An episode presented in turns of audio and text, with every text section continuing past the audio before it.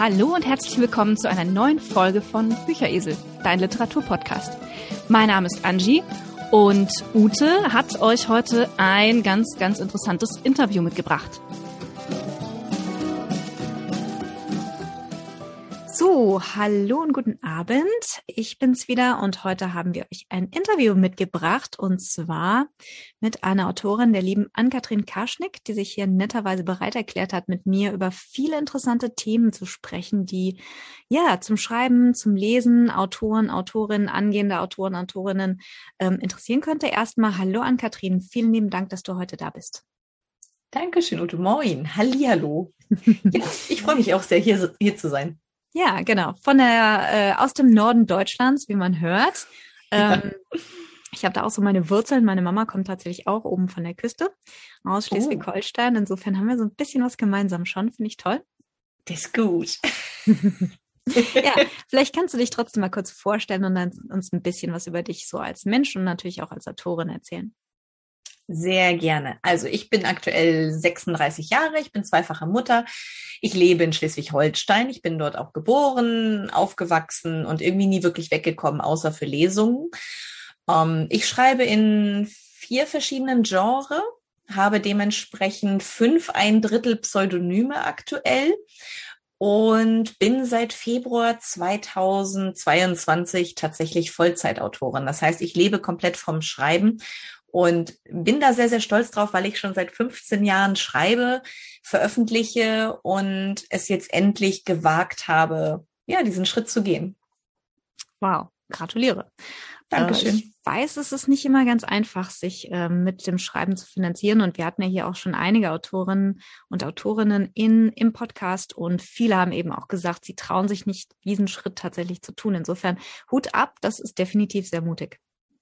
Dankeschön. Ja, es, es war auch nicht ganz leicht, diese Entscheidung zu treffen, weil gerade als äh, Familienmutter und man muss dazu sagen, ich war halt vorher die Hauptverdienerin bei uns in der Familie.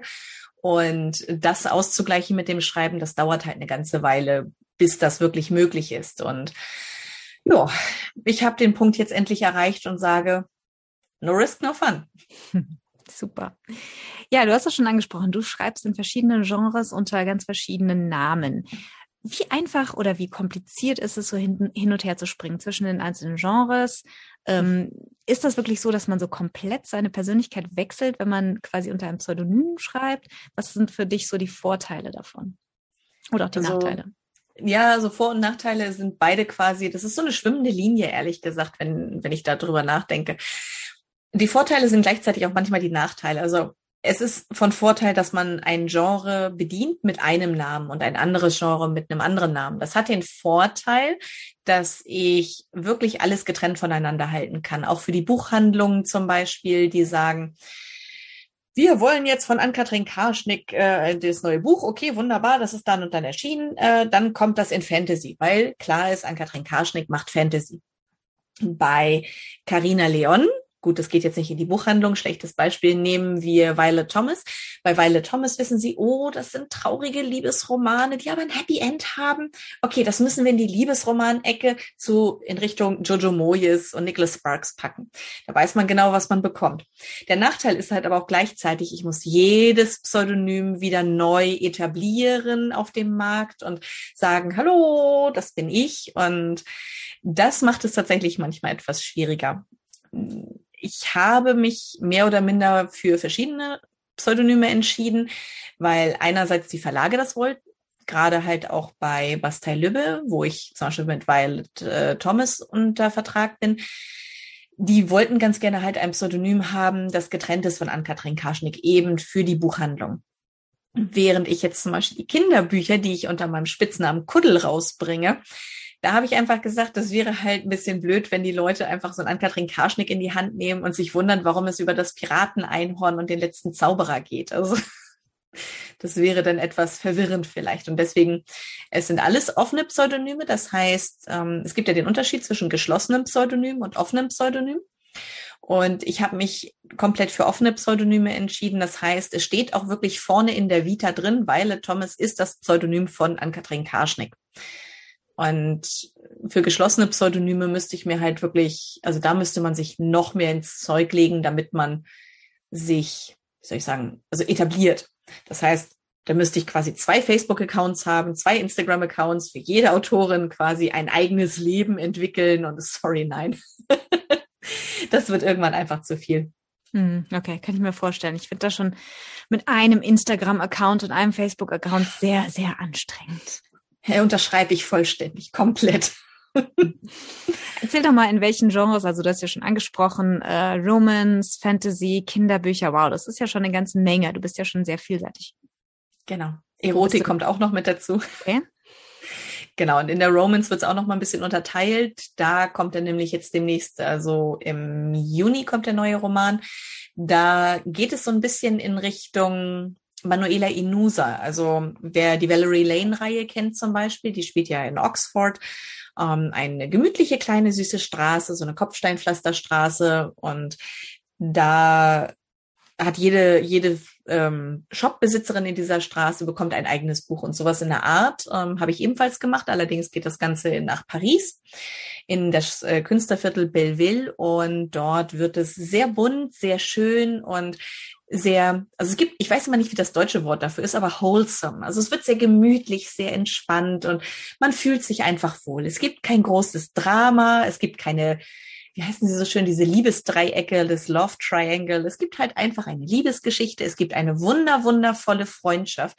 Und das musste ich einfach schreiben. Und dafür gibt's halt ein gesondertes Pseudonym, weil der Verlag gesagt hat, ähm, das ist völlig anders als das, was Violet Thomas schreibt, ähm, dass das halt auch nochmal unterschieden werden kann.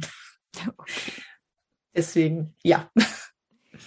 Okay, du hast jetzt schon sehr viel über deine Verlage gesprochen, aber du äh, veröffentlichst auch zum Teil im Selbstverlag. Ähm, genau.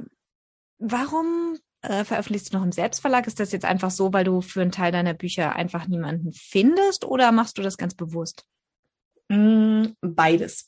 Also die Antwort ist da tatsächlich beides. Auf der einen Seite gibt es Projekte, die ich sehr, sehr liebe und die einfach keinen Verlag finden, weil sie nicht mainstreamig genug sind oder sie sind nicht speziell genug oder sie sind, sie passen einfach nicht in das Verlagsprogramm jeweils rein. Und wenn ich sowas habe, dann habe ich halt die Möglichkeit zu sagen, okay, dann gehe ich jetzt ans Self-Publishing. Und dann muss ich halt abwägen, möchte ich es als Print rausbringen oder nur als E-Book, was glaube ich, was funktioniert. Und je nachdem, was klappt oder nicht, ähm, gehe ich dann halt ein Risiko ein und setze halt auch Geld ein, damit das Ganze gedruckt wird, damit es in den Buchhandel kommt, ein schönes Cover hat und, und, und. Also die Entscheidung steht schlussendlich ähm, am Ende, ja, also st steht einfach direkt vor mir und entweder sage ich, okay, ich gebe es in die Schublade oder ich liebe es so sehr und glaube auch persönlich so sehr daran, dass es seine Leserschaft findet, dass ich sage, okay, dann geht's jetzt ins Self-Publishing. Mhm. Okay. Was sind so für dich so die Vor- und die Nachteile gerade im Self-Publishing? Uh, Vorteile sind natürlich ganz klar, ich darf alles bestimmen. Das ist so gut. Mhm. Hm, überleg mal, wenn du in den Verlag gehst, dann, dann ist wirklich hier, dann kommt das Cover und dann heißt es friss oder stirb. Dann kommt der Klappentext, das heißt friss oder stirb. Vielleicht, wenn man Glück hat, dann darf man noch mal ein, zwei Wörter verändern, weil die zu viel spoilern oder, oder, oder. Man darf vielleicht auch beim Cover noch eine Kleinigkeit anmerken, aber meistens wird man nicht mal vorher gefragt, in welche Richtung das Cover gehen soll. Und beim Self-Publishing kann ich sagen, Klappentext schreibe ich selber. Ich schreibe selber ähm, keine Ahnung, die, die, die Beschreibung für den Buchhandel. Ich kann entscheiden, wie das Buch aussieht. Möchte es, möchte ich, dass es besondere Innenillustrationen hat? Möchte ich, dass das Cover eine sehr spezielle Variante ist, also eine bestimmte Farbvariante oder, oder, oder. Es hat so viele Vorteile, was das angeht. Ich kann bestimmen, wer meine Lektorin wird oder wer mein Lektor wird. Ähm, das ist wirklich sehr, sehr entspannt, aber gleichzeitig extrem viel Arbeit. Mhm. Und das ist der Nachteil. man muss halt dann auch alles alleine machen. Das heißt, man sucht sich den Kontakt mit dem Grafiker, mit der Grafikerin, mit der Lektorin, mit ähm, ja, mit Innenillustratorinnen und man muss einfach schauen, wie man das in den Buchhandel bekommt. Man geht ein großes Risiko ein, ein großes finanzielles Risiko ein. Ich bin immer relativ offen, was Zahlen angeht. Und so ein Self-Publisher-Buch kann halt schon mal zwischen zwei bis 4.000 Euro in der Grundausstattung kosten. Mhm. Und das ist halt nicht ohne. Das muss man halt auch erstmal irgendwo liegen haben. Deswegen. Das stimmt. Da hatte ich hm. ja mit der Sarah Malhus ein sehr spannendes Interview zum Thema und sie hat auch sehr nett ein paar Zahlen genannt, was gerade auch Korrektorat, Lektorat und natürlich Coverdesign und natürlich alles mögliche anderes noch kosten wird, gerade wenn man dann so schöne Dinge haben möchte wie Innenillustrationen und Spezialcover und so weiter und so fort. Also da kann man wohl sehr schnell sehr viel Geld in die Hand nehmen. Also du machst, oh, wenn ja. du, wenn du im Selbstverlag publizierst, dann machst du das volle Programm. Also du ähm, das ist dann so ein richtiges Liebhaberprojekt auch für dich. Ja, absolut. Also ich habe jetzt ähm, einige Titel habe ich im Amazon Self-Publishing gemacht. Da geht es tatsächlich, also das sind alte Backlist-Titel, das heißt Bücher, die ich aus alten Verträgen wieder rausbekommen habe.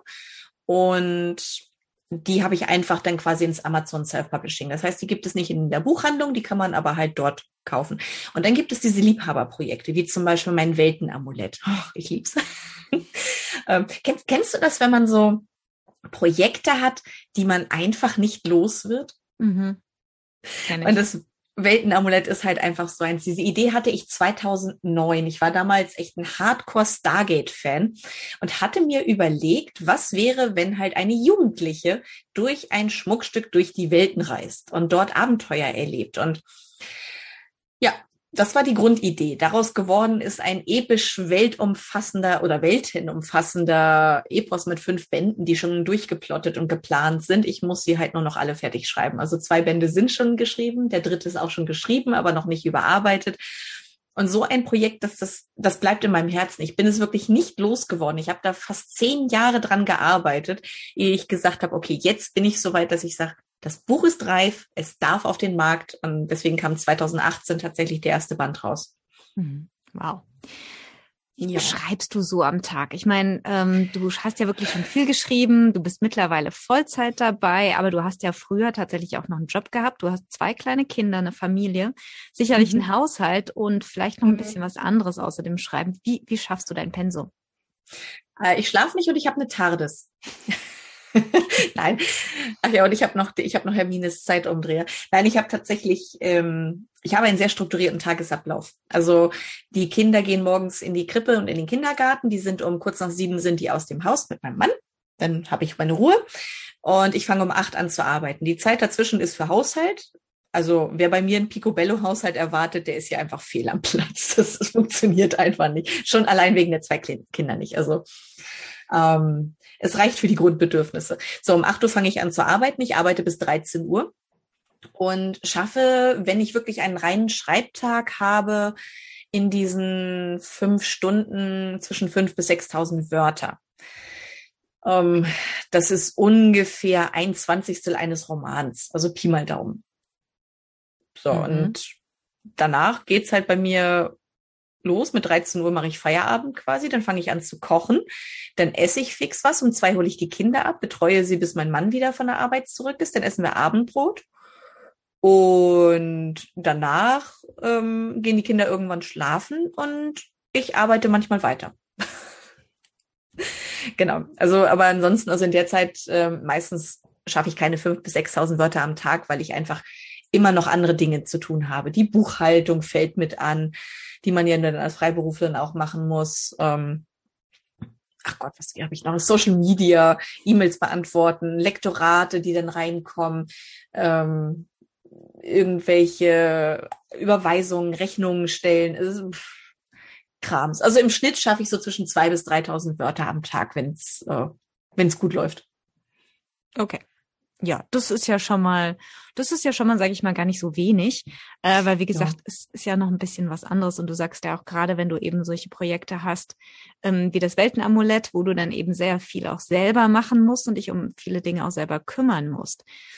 Ähm, mhm. Ähm, insofern ist das eine ganze Menge. Ähm, hast du Schreibprogramme zum Beispiel, die du nutzt oder bestimmte Apps, die du benutzt, um zu planen, zu plotten, zu schreiben?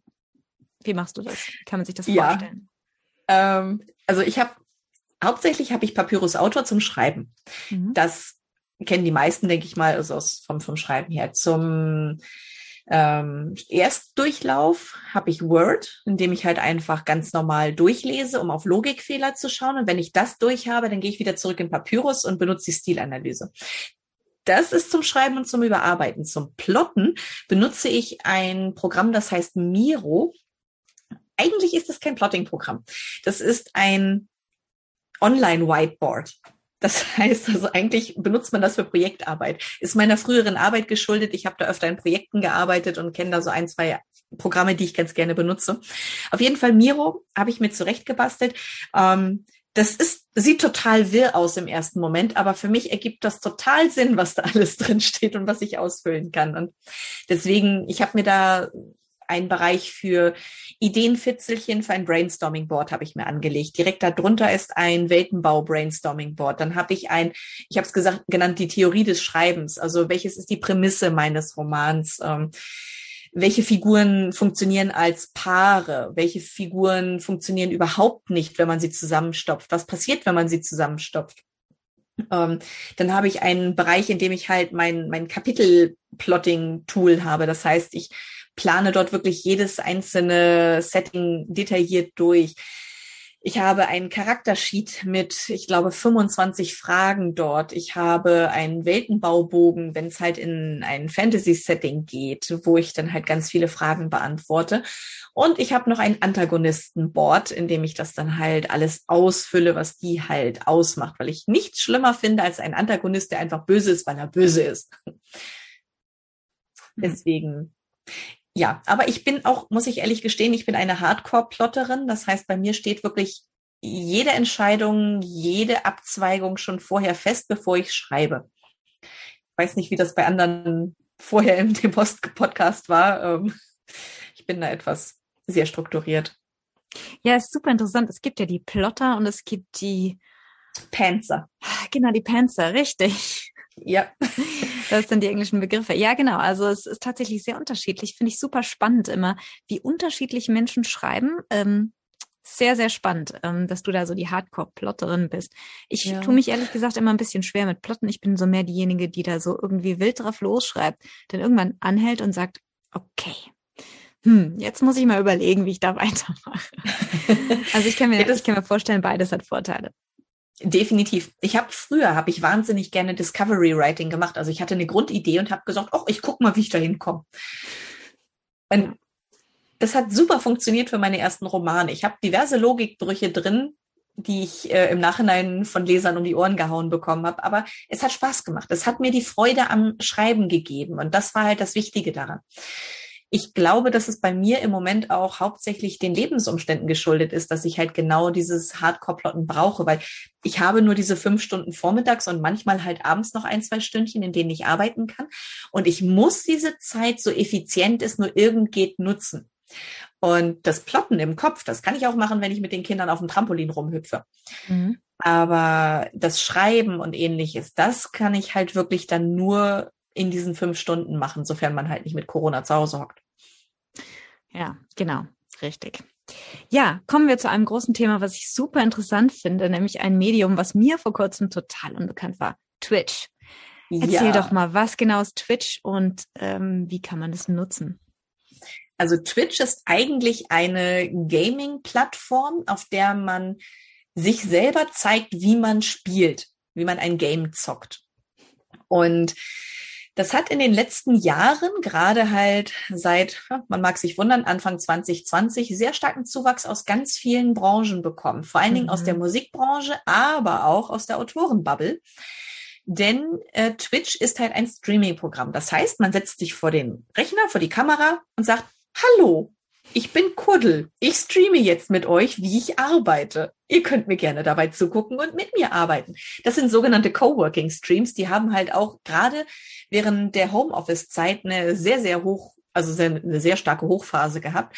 Ähm, es gibt aber auch ganz, ganz viele andere Sachen, die mittlerweile auf Twitch gemacht werden. Es gibt dort Vorlesestreams. Das heißt, ähm, AutorInnen haben regelmäßig einmal in der Woche oder zweimal in der Woche Streams, wo sie einfach sagen, so Leute, ich lese euch jetzt was aus meinen Romanen vor. Ihr könnt gerne einfach zuhören. Das Ganze ist im Grunde erstmal kostenlos. Wenn man aber sagt, okay, der Streamer, die Streamerin, das, was sie da macht, das gefällt mir so gut, dass ich sie unterstützen möchte, dann kann man ein sogenanntes Abo machen. Und dann zahlt man 3,99 Euro im Monat. Und davon geht halt die Hälfte an Twitch, die andere Hälfte an den Streamenden. Und ja, so kann dann halt äh, das Ganze monetär genutzt werden. für mich war es, muss ich ehrlich gestehen, nicht der monetäre Aspekt, der mich dahin getrieben hat zu streamen, sondern ich habe Anfang 2020 mein zweites Kind gekriegt und ich brauchte einfach diese Konzentration. Und wenn ich weiß, da sind Leute, die mir zugucken, wie ich streame, äh, wie, wie ich arbeite, dann wollen die Ergebnisse sehen. Das heißt, ich fühlte mich wirklich genötigt zu arbeiten. Und das ohne irgendwie auch hier nochmal auf dem Handy rum. Ach, guck mal, das Game ist ja cool, das kann ich mal ausprobieren. Oder, oh, Twitter, Doomscrolling. Wunderbar, hat funktioniert. Ich war wirklich strukturiert beim Arbeiten. Und das war der Grund, warum ich mit Twitch angefangen habe. Und mittlerweile bin ich Twitch-süchtig. Okay. Ja, ich meine, du hast, äh, man hat dann regelmäßige Livestreams, ähm, wie du schon genau. sagst, ist Coworking zum Beispiel, aber du machst auch Interviews, äh, du unterhältst dich mit Leuten, überschreiben zum Beispiel. Ähm, genau. Wie kann man auf Twitch interessante Dinge finden? Ich finde es nach wie vor noch sehr unübersichtlich und tue mich damit zum Beispiel ein bisschen schwer. Das ist ein Geheimnis, das ich auch noch nicht so hundertprozentig ergründet habe, ehrlich gesagt. ähm, es gibt viele, viele Dinge. Und also man kann natürlich in der Suchfunktion einfach mal eingeben, Coworking. Zack, findest du ganz viele Streams zum Thema Coworking. Wenn du sagst, dich interessiert ähm, Vintage-Schneiderei, dann wird dir wahrscheinlich als allererstes der Vintage-Bursche angezeigt, der halt live alte Kleidung schneidert. Wenn du sagst, Musik interessiert dich, speziell Folklore, dann wirst du wahrscheinlich auf, äh, keine Ahnung, Beauty and the Bard ähm, treffen wenn du da danach suchst. Das Problem ist tatsächlich, Twitch ist so ein bisschen, man, man lernt mit der Zeit, wo die coolen Dinge sich verstecken. Also gerade halt die, die Content Creator, die wirklich tolle neue Sachen ausprobieren. Ähm, man hat manchmal Glück, weil ein Stream wird meistens damit beendet, dass man einen anderen Stream rated. Das heißt, man nimmt alle seine Zuschauer und schmeißt die in die Zuschauerschaft des neuen Stream dann rein. Und durch diese Raids lernt man halt immer wieder neue Leute kennen. Und manchmal bleibt man hängen, manchmal halt auch nicht. Und so hat man manchmal Glück, was quasi kennenzulernen. Aber hm. nicht immer. Okay. Ich ja, fürchte, ich habe da leider keine bessere Antwort. das macht nichts. Hast, hast, du denn einen Lieblingskanal auf Twitch? Ähm, also mal abgesehen von meinem eigenen, weil ich da halt einfach ständig bin. Äh, ich gucke tatsächlich ganz gerne oder höre besser gesagt Beauty and the Bard. Ähm, die sind total witzig, ganz cool ähm, zwei Musizierende, die, also ein Pärchen, das halt zusammen musiziert und ähm, die machen einfach wirklich eine ganz entspannte Stimmung. Also schön nebenbei zu hören. Ansonsten bin ich halt ganz gerne noch nebenbei bei Honeyball. Die macht ganz unterschiedlichen Content. Ähm, sie zeichnet, sie schreibt, sie spielt, sie zockt, ähm, sie quatscht manchmal auch einfach nur mit den Zuschauern. Also da bin ich ganz gerne. Hm. Genau, und du bist als Kuddelswerk mit dabei, wer dich auf Twitch mal finden möchte. Ich werde es genau. auch definitiv noch auf unserer, auf in unseren Shownotes verlinken. Ähm, alle Dinge, die wir hier so ansprechen und natürlich, wie die Leute dich finden, deine Website und eben auch deinen Twitch-Kanal. Dankeschön. Gerne. Ähm, wir haben es schon angesprochen, die monetäre äh, Situation oder eben auch, dass man äh, Twitch eben eben auch äh, zum Geldverdienen nutzen kann. Du bist unter anderem auch auf Patreon. Die Leute können dich quasi so ein bisschen, wie sagt man jetzt, crowdfunden vielleicht. Also sie können dich einfach finanziell unterstützen. Wie wichtig ist das für dich und wie weit verbreitet ist das mittlerweile so bei uns in der Autorenszene, könnte ich jetzt mal vielleicht sagen? Also um, um da mal, also es ist ja öffentlich einsehbar, was bei mir ähm, im Patreon monatlich reinkommt und deswegen ist es auch kein Geheimnis, wenn ich das jetzt aktuell sage. Es sind per Stand heute 488 Euro, die dann monatlich halt an mich ausgezahlt werden. Ich nenne sie mal ganz gerne liebevoll meine, meine Mäzen, die dann mich dabei unterstützen. Ähm, also Patreon, für alle, die dies nicht kennen, es ist ein Konzept. Ähm, ich sage, Leute, wenn ihr mich unterstützen möchtet, dann bekommt ihr coolen Content, der wirklich exklusiv nur für euch ist oder sehr weit vorab, bevor es alle anderen zu sehen bekommen. Die meisten, um ehrlich zu sein, interessiert gar nicht, was ich da schreibe. Die wollen mich tatsächlich nur unterstützen. Aber wenn jemand sagt, okay, ich möchte wirklich unterstützen, möchte aber auch was bekommen, dann gibt es halt verschiedene Stufen, die man sich auswählen kann. Ähm, bei mir ist es zum Beispiel von zwei Euro bis 50 Euro. Das ist, kann man sich frei aussuchen, was man da halt im Monat machen möchte. Ähm, das Wichtige für mich ist tatsächlich bei Patreon, es hilft mir ungemein, einen festen, eine, eine fest kalkulierbare Masse zu haben, wo ich sage, okay, in diesem Monat muss ich jetzt mal nicht ein, einen Buchvertrag haben, wo ich einen Vorschuss bekomme von einem Großverlag, sondern ich habe wirklich diese 488 Euro safe, die sind sicher, damit kann ich rechnen. Das kann sich natürlich von Monat zu Monat wieder verändern, weil Leute können dazukommen, Leute können abspringen und dementsprechend ist es immer flexibel. Allerdings ähm, bin ich da tatsächlich ganz happy, weil das in etwa dem entspricht, was ich für Sozialversicherungen aufbringen muss. Das heißt, Freiberufler muss ja halt sein eigenes Brutto quasi verdienen. Und dementsprechend bin ich da ganz happy. Ähm, Patreon mag ich persönlich sehr gerne. Warum das in Deutschland erst noch so ein bisschen im Kommen ist, weiß ich ehrlich gesagt gar nicht. Es hat sich vor, jetzt behaupte ich mal so zwei, drei Jahren hat sich das so langsam in Deutschland eingeschlichen, in, auch in der Autorenschaft loszugehen. Ich weiß, den ersten richtigen, den ich mitgekriegt habe, das war Christian von Aster. Der ist, ich glaube, auch der zweithöchste Patreon-Autor, den es aktuell auf äh, Patreon gibt in Deutschland. Und ich muss ehrlich sagen, das gibt einem enorm viel Freiheit.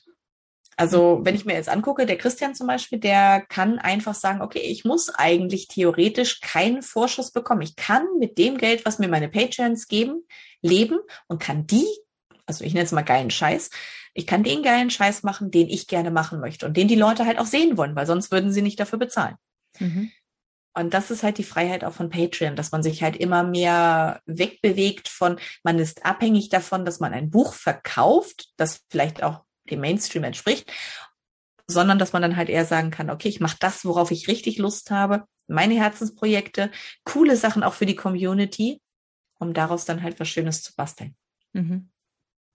Ja, ja, ich glaube, das ist so ein bisschen äh, wie vieles andere auch so aus der englischsprachigen Welt zu uns rübergeschwappt. Patreon ist ja ursprünglich eine englische Seite, aber mhm. es gibt ja mittlerweile, ich weiß nicht, diese, diese Seiten sind jetzt tatsächlich aus dem Boden geschossen wie die Pilze. Ich glaube, da gibt's zehn oder elf unterschiedliche Anbieter, also bei mir Coffee, Patreon, ja, Kofi.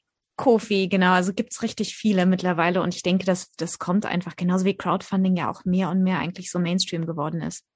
Genau. Über die letzten Jahre. Also Finde ich eine schöne Sache, ehrlich gesagt, gerade für Künstler, die eben sagen, ähm, wie du schon sagst, eine gewisse finanzielle Sicherheit und natürlich auch so ein bisschen so diese Idee, ähm, sich selber so eine Community aufzubauen von Menschen, die einfach das schätzen, was man tut. Ja, allein diese Rückmeldung, dass da wirklich Menschen sind, die an mich glauben. Also mhm. ähm, natürlich, man hat Käufer von Büchern und ähnlichem. Seien wir mal ganz ehrlich, das ist halt das Wichtigste, wenn man Autor ist. Man braucht jemanden, der seine Ware kauft. Ja. Aber was halt mich persönlich halt auch sehr, sehr glücklich macht, ist einfach diese, diese Zuversicht von Menschen, die einfach sagen, komm hier, nimm mein Geld. Ich weiß, du machst damit geilen Scheiß. Mach damit richtig schön das, was du machen möchtest und nicht, was du machen musst. Und diese Zuversicht, diese Unterstützung zu haben, das ist halt etwas, was mich persönlich auch sehr glücklich und sehr frei macht. Also bin ich sehr dankbar für. Mhm. Ja, kann ich verstehen. Ja, Du schreibst auch regelmäßig mit anderen Autorinnen. Wie funktioniert das und wie wichtig ist so dieser, dieser Austausch und auch das gemeinsame Schreiben für dich? Ja, ich bin jemand, ich quatsche sehr viel, merkt man vielleicht inzwischen auch schon ein bisschen. Ähm, genau, und ähm, dieser Austausch mit anderen, der hilft mir halt sehr ungemein. Ich bin Autorin, ich sitze in meinem kleinen Kämmerlein und die einzigen, die mir zuhören können, sind meine kleinen Kinder, mit denen ich nicht unbedingt über blutige Schlachtenszenen reden kann. Mit meinem Mann lustigerweise schon eher. Aber der ist halt auch kein Autor und dementsprechend kennt er halt die Plotmechanismen nicht. Er weiß nicht, wann, wo, wie was funktionieren muss. Austausch mit anderen AutorInnen ist umso besser, weil ich da natürlich, die Leute wissen, wir sind auf einer, auf einem, einem Wissensstand, was gewisse Dinge angeht. Und das hilft mir erstmal schon mal sehr. Die Zusammenarbeit selber, muss ich ehrlich gestehen, man wundert sich manchmal, mit wem man richtig gut zusammenarbeiten kann. Ich habe aktuell vier Projekte, wo ich mit anderen Menschen zusammenarbeite. Ich habe eins mit Lara Lorenz zusammen. Das haben wir aktuell im Stand. Wir haben das Exposé fertig und die ersten Kapitel, also eine Leseprobe. Wir sind quasi gerade am Ausarbeiten. Ich habe ein Projekt, das ich für Audible schreibe. Da schreibe ich mit, auch mit Lara Lorenz zusammen, allerdings noch mit einer dritten und einer Headwriterin. Da sind wir also in einem relativ großen Team aktiv. Dann habe ich mit Juliana Fabula zusammen ein, ja, ein Patreon-Projekt. Das ist zum Beispiel so ein Ding, was wir für Patreon gemacht haben. Und da sind wir gerade so weit, dass wir den Weltenbau, die Charaktererstellung und den Plot fertiggestellt haben und jetzt quasi nur noch anfangen müssen zu schreiben. Und ich habe vergessen, mit wem ich das letzte Projekt habe. Entschuldigung, mit meiner, mit meiner Schreibfreundin Steffi Mühlsteff. das haben wir für unsere Agentur geschrieben und da warten wir jetzt gerade, das soll für einen Audioverlag sein, da warten wir jetzt gerade auf Rückmeldung, ob wir da schreiben dürfen oder nicht. Okay. Na, das sind ja auch eine ganze Menge Projekte. Kommst du da nicht manchmal so ein bisschen durcheinander, wenn du dann so irgendwie an, gerade in einem Projekt was getan hast und dann ins nächste gehst, dass du da so ein bisschen Probleme hast, den Übergang zu finden? Ich würde jetzt lügen, wenn ich sage nein, man hat es ja gerade schon gemerkt. ich vergesse die dann halt einfach. Nein, also grundsätzlich, wenn ich ein Projekt schreibe, schreibe ich meistens nur ein Projekt parallel. Ich bin mit verschiedenen Projekten in unterschiedlichen Stadien unterwegs. Das ist aber ganz normal. Aber tatsächlich das Schreiben, ich sag mal, in 80 Prozent der Fälle schreibe ich nur ein Projekt zur Zeit. Okay. Da geht das ganz gut, okay. weil sonst würde ich wahrscheinlich wirklich durcheinander kommen. Mhm. Wie ist das mit Gemeinschaftsprojekten? Ähm, wenn ihr tatsächlich schreibt, ihr tatsächlich dann an Büchern, die auch veröffentlicht werden sollen, sind dann eure beiden Namen quasi oder eure mehreren Namen auf dem Cover, also als, als Autor? Wie funktioniert das? Wie muss ich mir das vorstellen? Ähm, also bei dem Projekt für Audible zum Beispiel, da sind wir drei Schreiberinnen und eine Headwriterin und dort veröffentlichen wir unter dem, deswegen ein Drittel, ich habe fünf ein Drittel Pseudonyme, ähm, ich bin ein Drittel von Robin G. Hunter. Das ist ein Pseudonym, das halt dort gewählt wurde, damit wir, ähm, falls zwischendurch mal Schreiberlinge ausgetauscht werden müssen, weil jemand bekommt ein Kind, jemand kann nicht schreiben, weil ein anderer Schreibauftrag und so weiter, dann wird dort die Person ausgetauscht, aber das Pseudonym bleibt immer gleich. Das macht es halt sehr viel einfacher. Da das eine Auftragsarbeit ist, klar, durften die halt auch bestimmen, wie das ist. Bei dem Projekt mit Juliana zum Beispiel, ähm, da haben wir jetzt, da es ein Patreon-Projekt ist, wird da einfach nur äh, Kuddel und Lia oben drüber stehen, weil es halt für die Patreons sein wird. Mhm. Deswegen ist es relativ egal. Bei Steffi Mühlsteff und mir, da werden dann halt die richtigen Namen oben einfach stehen. Da steht dann einfach Ann-Kathrin Karschnick und Stefanie Mühlsteff. Und bei dem anderen ist es eine so spezielle Form des Projektes, äh, da kann ich gar nicht verraten, das darf ich noch gar nicht verraten, äh, was da stehen wird. Okay, lassen wir uns überraschen. Wie funktioniert genau. das dann? Schreibt ihr quasi, einer schreibt ein Kapitel, der andere das nächste Kapitel, schreibt ihr unterschiedlich Charaktere? Ähm, ist es immer unterschiedlich? Wie läuft das? Äh, tatsächlich entscheide ich mich meistens für unterschiedliche Charaktere. Ich persönlich ähm, finde es sehr schwer, mich auf den Schreibstil von jemand anderem einzulassen und wähle da lieber den komplizierteren Weg beim Plotten, um beiden Charakteren gleich viel Erzählzeit zu geben, um es dann beim Schreiben leichter zu haben. Und deswegen, also bei uns, egal welches von diesen Projekten ich jetzt aufgezählt habe, jeder hat seinen Charakter, schreibt diesen Charakter und muss da auch tatsächlich nicht irgendwie sich dem anderen Schreibstil anpassen. Mhm. Es ist sehr entspannt, muss ich gestehen. Ja, das kann ich mir gut vorstellen. Wie ist das? Ähm, schreibt ihr denn in der Ich-Erzähler-Perspektive, wenn du sagst, quasi du schreibst deinen Charakter? Ähm, ja, wir haben bei Audible zum Beispiel schreiben wir aus der ersten Person Präsenz, also halt in der Gegenwart. Das ist auch so vorgegeben gewesen. Bei dem Projekt mit Lara werde ich das, äh, werden wir das genauso machen.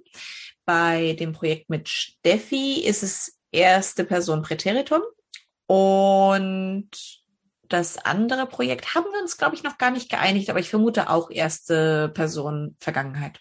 Mhm. Okay. Und es ist dann mehr so kapitelweise. Ein Kapitel ist dann dieser Erzähler dran und im nächsten ist dann der Charakter, der eben im Mittelpunkt steht. Genau. Also mhm. wir haben jetzt zum Beispiel, wie gesagt, bei Audible sind es drei Charaktere. Da versuchen wir halt immer Charakter eins, Charakter zwei, Charakter drei pro Folge. Das klappt nicht immer, das heißt, manchmal kommt halt auch Charakter 1, Charakter 2, Charakter 1, Charakter 3, Charakter 2, Charakter 1, mhm. weil dann halt die Seitenzahl besser passt. Oder die Erzählgeschichte halt besser dann zusammenpasst. Und wichtig ist, dass die Geschichte funktioniert. Das ist halt wirklich, deswegen kann es halt auch mal sein, dass zum Beispiel ein Charakter zwei Kapitel hintereinander bekommt, weil Charakter 2 ohnmächtig ist oder sowas in der Art. Mhm. Okay, verstehe. Ja, komplex, aber ähm, es ist für dich ja sehr, äh, sehr wichtig. Du machst das ja auch sehr gerne. wie viel, wie viel Zeit würdest du sagen, schreibst du gemeinsam und wie viel Zeit verbringst du mit deinen eigenen Projekten, so ungefähr? Puh, äh, aktuell 50-50 würde ich sagen. Okay. Letztes Jahr sah das noch ein bisschen anders aus. Da habe ich mehr auf meine Projekte tatsächlich, da waren es dann vielleicht ja, 70, 30, aber aktuell ist tatsächlich 50-50 ähm, dran. Dadurch, dass ich halt vier Projekte habe, die gleichzeitig gerade in verschiedenen Stadien sind und ich nur ein Projekt habe, an dem ich halt gerade selber komplett alleine arbeite. Ja, zwei. Zwei. okay, Hut ab, das klingt nach viel Arbeit. Ja, ein bisschen. aber von nichts kommt nichts. Deswegen bleibt ja, ja nichts anderes. Genau. Wenn, wenn, wenn, wenn du sagst, ihr schreibt gemeinsam, ähm, schreibt ihr auch gemeinsam, dass ihr physisch quasi in einem Raum sitzt oder ist das wirklich nur virtuell oder tauscht ihr sozusagen Kapitel aus? Wie läuft das? Ähm, also das Plotten, ich fange mal da an, das Plotten, das war tatsächlich so, dass wir für das Audible sitzen wir zusammen. Das heißt, wir waren letztes Jahr im November, wir schreiben aktuell eine neue Serie und ähm, dafür saßen wir zu viert letztes Jahr im November sieben Tage eingesperrt bei der Headwriterin in einem Raum. Und wir haben die komplette, den kompletten Weltenbau erschaffen, wir haben die kompletten Charaktere erschaffen, wir haben den kompletten Plot für zwei Staffeln bereits äh, ausgearbeitet und sind zwischendurch nur spazieren gegangen. Also wir haben wirklich nichts anderes gemacht, außer das zusammen machen. Das eigentliche Schreiben, das findet bei uns zu Hause statt. Das heißt, wir müssen, das würde auch viel zu lange dauern. Wir bauen ja aufeinander auf ähm, von der Geschichte. Das heißt, was in Kapitel 1 passiert, ist relevant für Kapitel 2. Ähm, das bedeutet, wir müssen halt warten, bis Kapitel 1 geschrieben ist. Dann lesen wir das alle. Kapitel 2 wird geschrieben und so weiter und so fort. Und dadurch zieht sich das natürlich alles so ein kleines bisschen hin, weil nicht jeder hat jeden Tag Zeit, um mal eben schnell ein Kapitel zu schreiben. Und deswegen Genau, und auch bei allen anderen Projekten, da war das nicht in persönlich Form geplottet, aber halt face-to-face -face mit, ähm, ja, via Zoom und so weiter und so fort. Oder mhm. via Twitch. Okay, verstehe.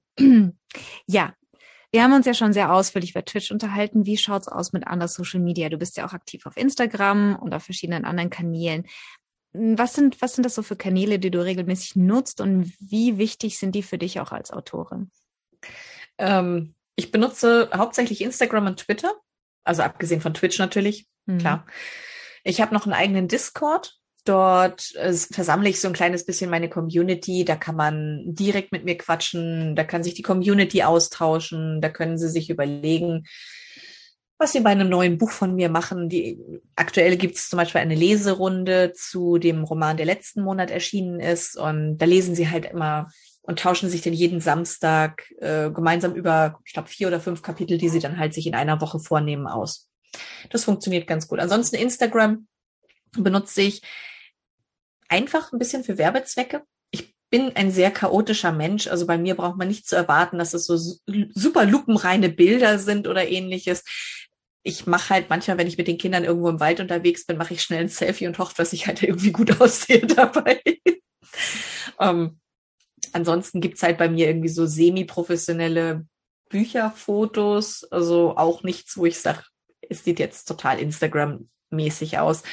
Ähm, ansonsten, ich tausche mich einfach nur gerne aus mit meiner Community und deswegen gibt es dort ganz, ganz viele Posts normalerweise, so drei bis vier Stück pro Woche, wo ich Dinge anspreche. Ich biete dort halt auch an, ähm, Menschen oder AutorInnen zu helfen. Ich mache manchmal kleine Fragestunden, wo man mich einfach Dinge fragen kann und das funktioniert ganz gut. Twitter benutze ich einfach nur, um allen möglichen Scheiß aus der Welt rauszuschmeißen. Also einfach nur aus mir rauszukriegen. Okay, verstehe. Ähm, wie wichtig denkst du, ist Social Media so äh, für, ich meine, gerade, ich sag mal, Pers ähm, Autorinnen, die im Selbstverlag publizieren, müssen natürlich auch ganz das ganze Marketing und so alleine stemmen. Wie wichtig ist das Social Media heutzutage? Ja, ich glaube, da, da scheiden sich die Geister. Ich persönlich glaube, dass Social Media semi-relevant ist, denn ich kenne einige AutorInnen, die sich einfach nicht nicht die Bohne um Social Media kümmern und trotzdem ihr Geld ganz normal damit verdienen, weil sie halt einfach im Buchhandel stehen und dort die Möglichkeit haben, Bücher zu verkaufen. Mhm. Ich kenne allerdings halt auch die andere Seite, gerade im Self-Publishing-Bereich, wo Leute sich wirklich den A aufreißen, um überhaupt irgendwas zu erreichen. Und gerade wenn man als Neuling startet, da bin ich immer großer Fan zu sagen, baut euch eine Community auf, bevor ihr das erste Buch rausbringt. Versucht es irgendwie, denkt euch aus, was euer Ding ist. Ähm, bei mir ist es das grüne Kleid. Ich weiß nicht wie, es ist irgendwie historisch gewachsen, also nicht das Kleid, aber die, das, der, der Hype um dieses Kleid, das bei mir existiert. Seit 2010 gab, äh, gibt es keine Fotos von mir auf Messen und Convention oder sehr wenige auf jeden Fall, wo ich nicht das grüne Kleid trage. Bei jeder Lesung. Und dieses grüne Kleid ist halt einfach mein Ding. Das hat sich etabliert, das hat funktioniert. Es gibt AutorInnen, die haben ihre Katze. Es gibt Leute, die haben eine Schlange und machen dann halt immer Bilder damit und so weiter. Es gibt so viele Sachen. Sucht euch ein Ding aus, was euch ausmacht und baut darum euer Social Media auf. Und wenn ihr dann nachher so weit seid, dass ihr sagt, so, ich habe jetzt übrigens eine Buchveröffentlichung, dann habt ihr schon Menschen, die darauf reagieren. Nichts ist schlimmer, als wenn ihr erst mit Buchveröffentlichung in den Äther raushaut, hallo, ich habe ein Buch und ihr habt drei Likes und vielleicht mhm. einen Verkauf bringt nichts.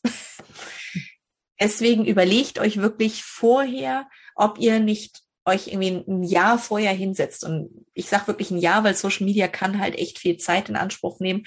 Es kann sehr schnell gehen, muss es aber nicht. Und gerade im Self-Publishing-Bereich baut euch eine Community auf, zu der ihr dann sagen könnt, hallo, jetzt ist was da. Mhm. Deswegen ja. finde ich wichtig. Ja, doch, da hast du, denke ich, sehr, ähm, da hast du einen Punkt angesprochen, der sehr wichtig ist heutzutage. Wie wichtig würdest du sagen, sind heute noch Autorenlesungen, äh, du hast es schon angesprochen, Messen, Conventions, ähm, gerade im Vergleich mit Social Media? Äh, ich bin großer Fan von Messen und Conventions, weil ich dort Menschen live treffen kann. Und was ich persönlich, also gerade wenn man nicht im Self-Publisher-Bereich unterwegs ist, empfehle ich jedem Autor, jede Autorin geht auf die Leipziger Buchmesse, geht auf die Frankfurter Buchmesse, geht auf die Buch Berlin. Denn dort sind VerlegerInnen. Mhm. Dort sind Menschen, LektorInnen. Dort lernt ihr Menschen kennen, die wichtig für euch sind. Bestes Beispiel. Ich habe 2008, ich glaube 2008, habe ich das allererste Mal von der Agentur Schmidt und Abrahams gehört. Und das war eine Agentur, das war die Fantasy-Agentur schlechthin zu der Zeit. Also wirklich, die hatten Christoph Hadebusch, die hatten wirklich ganz viele tolle Fantasy-AutorInnen dort. Und ich habe mir gedacht, da will ich auch hin. Und dann bin ich 2009 das allererste Mal auf die BookCon nach Dreieich gefahren. Es ist so eine Parallel-Convention, die in der Nähe von Frankfurt stattfindet. Ähm, mhm. und ich habe dort ein paar AutorInnen kennengelernt. Und ich dachte, super. Dann bin ich 2010 auf die Fantasy Days gefahren. Die waren in Neuss bei Düsseldorf. Und das war die schlechteste Convention, die ich jemals besucht habe. Und ich habe wirklich viele kleine Conventions besucht. Aber dort war angekündigt 20.000 Besucher und es waren 500. Und ich behaupte bis heute, dass die sämtliche Raucher, die rein und rausgegangen sind, immer wieder neu gezählt haben. Es war wirklich, es war, es war grausam besucht. Also selbst eine, eine Lesung bei einem Bernd Perplis, der ja nur auch kein Unbekannter ist, da saßen einfach mal zwei Leute. Und es ist einfach bitter. Naja, auf jeden Fall ähm, habe ich da Menschen kennengelernt, die ich bis heute, also für die ich bis heute dankbar bin, sie meine Freunde nennen zu dürfen. Und die haben aber gleichzeitig auch Kontakte hergestellt. Dadurch bin ich ähm, auf Natalia Schmidt, die damals halt eine der Agentinnen war, ähm, getroffen und ich habe mich mit denen unterhalten auf der Leipziger Buchmesse 2011. Und die sagten, schick uns doch mal was. Und so kam das dann. Also für solche Sachen sind es tatsächlich die richtigen Orte. Lernt Menschen kennen. Unterhaltet euch mit Menschen. Ihr müsst nicht unbedingt jemanden suchen, der, der in euren Augen wertvoll ist, sondern unterhaltet euch einfach mit Menschen. Ihr wundert euch manchmal, wie eng verzahnt die Literaturwelt miteinander ist.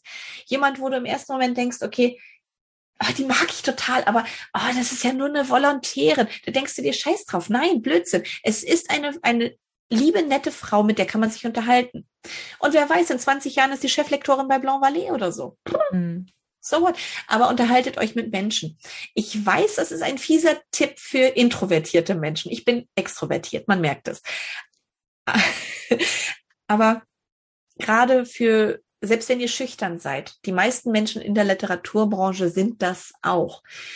Und ein ganz großer Tipp, wenn ihr Angst habt, jemanden Großes anzusprechen, der vielleicht gerade neben euch steht, ganz ehrlich, und jetzt weiß ich, weiß nicht, ob du es rausschneidest, die gehen auch nur kacken. Es ist einfach wirklich so. Die gehen auch nur auf dasselbe Klo wie ihr und es ist alles ganz normale Menschen. Ich weiß noch, wie, oh Gott, das ist auch schon zehn Jahre her, da war ein, ein junger Nachwuchsautor. Der war, der war riesen, also wirklich ein, also es war, glaube ich, der größte Bernhard Hennen-Fan, den es auf der Welt gibt. Und er hatte wohl irgendwie, er, traute sich nicht ein Inter, also einfach ein Interview anzufragen, beziehungsweise überhaupt nach einer Signatur zu fragen. Acht, neun Jahre muss das her sein. Und ich sagte, du Mensch, ähm, Henrik, möchtest du nicht, soll ich, soll ich ihn dir vorstellen? Und er ist wirklich, der ist kreidebleich geworden. Und kurz darauf ist der Feuerrot angelaufen. Und dieses Feuerrot, der hat sich gehalten, bis er wirklich, er stand fünf Minuten später, stand er vor Bernhard.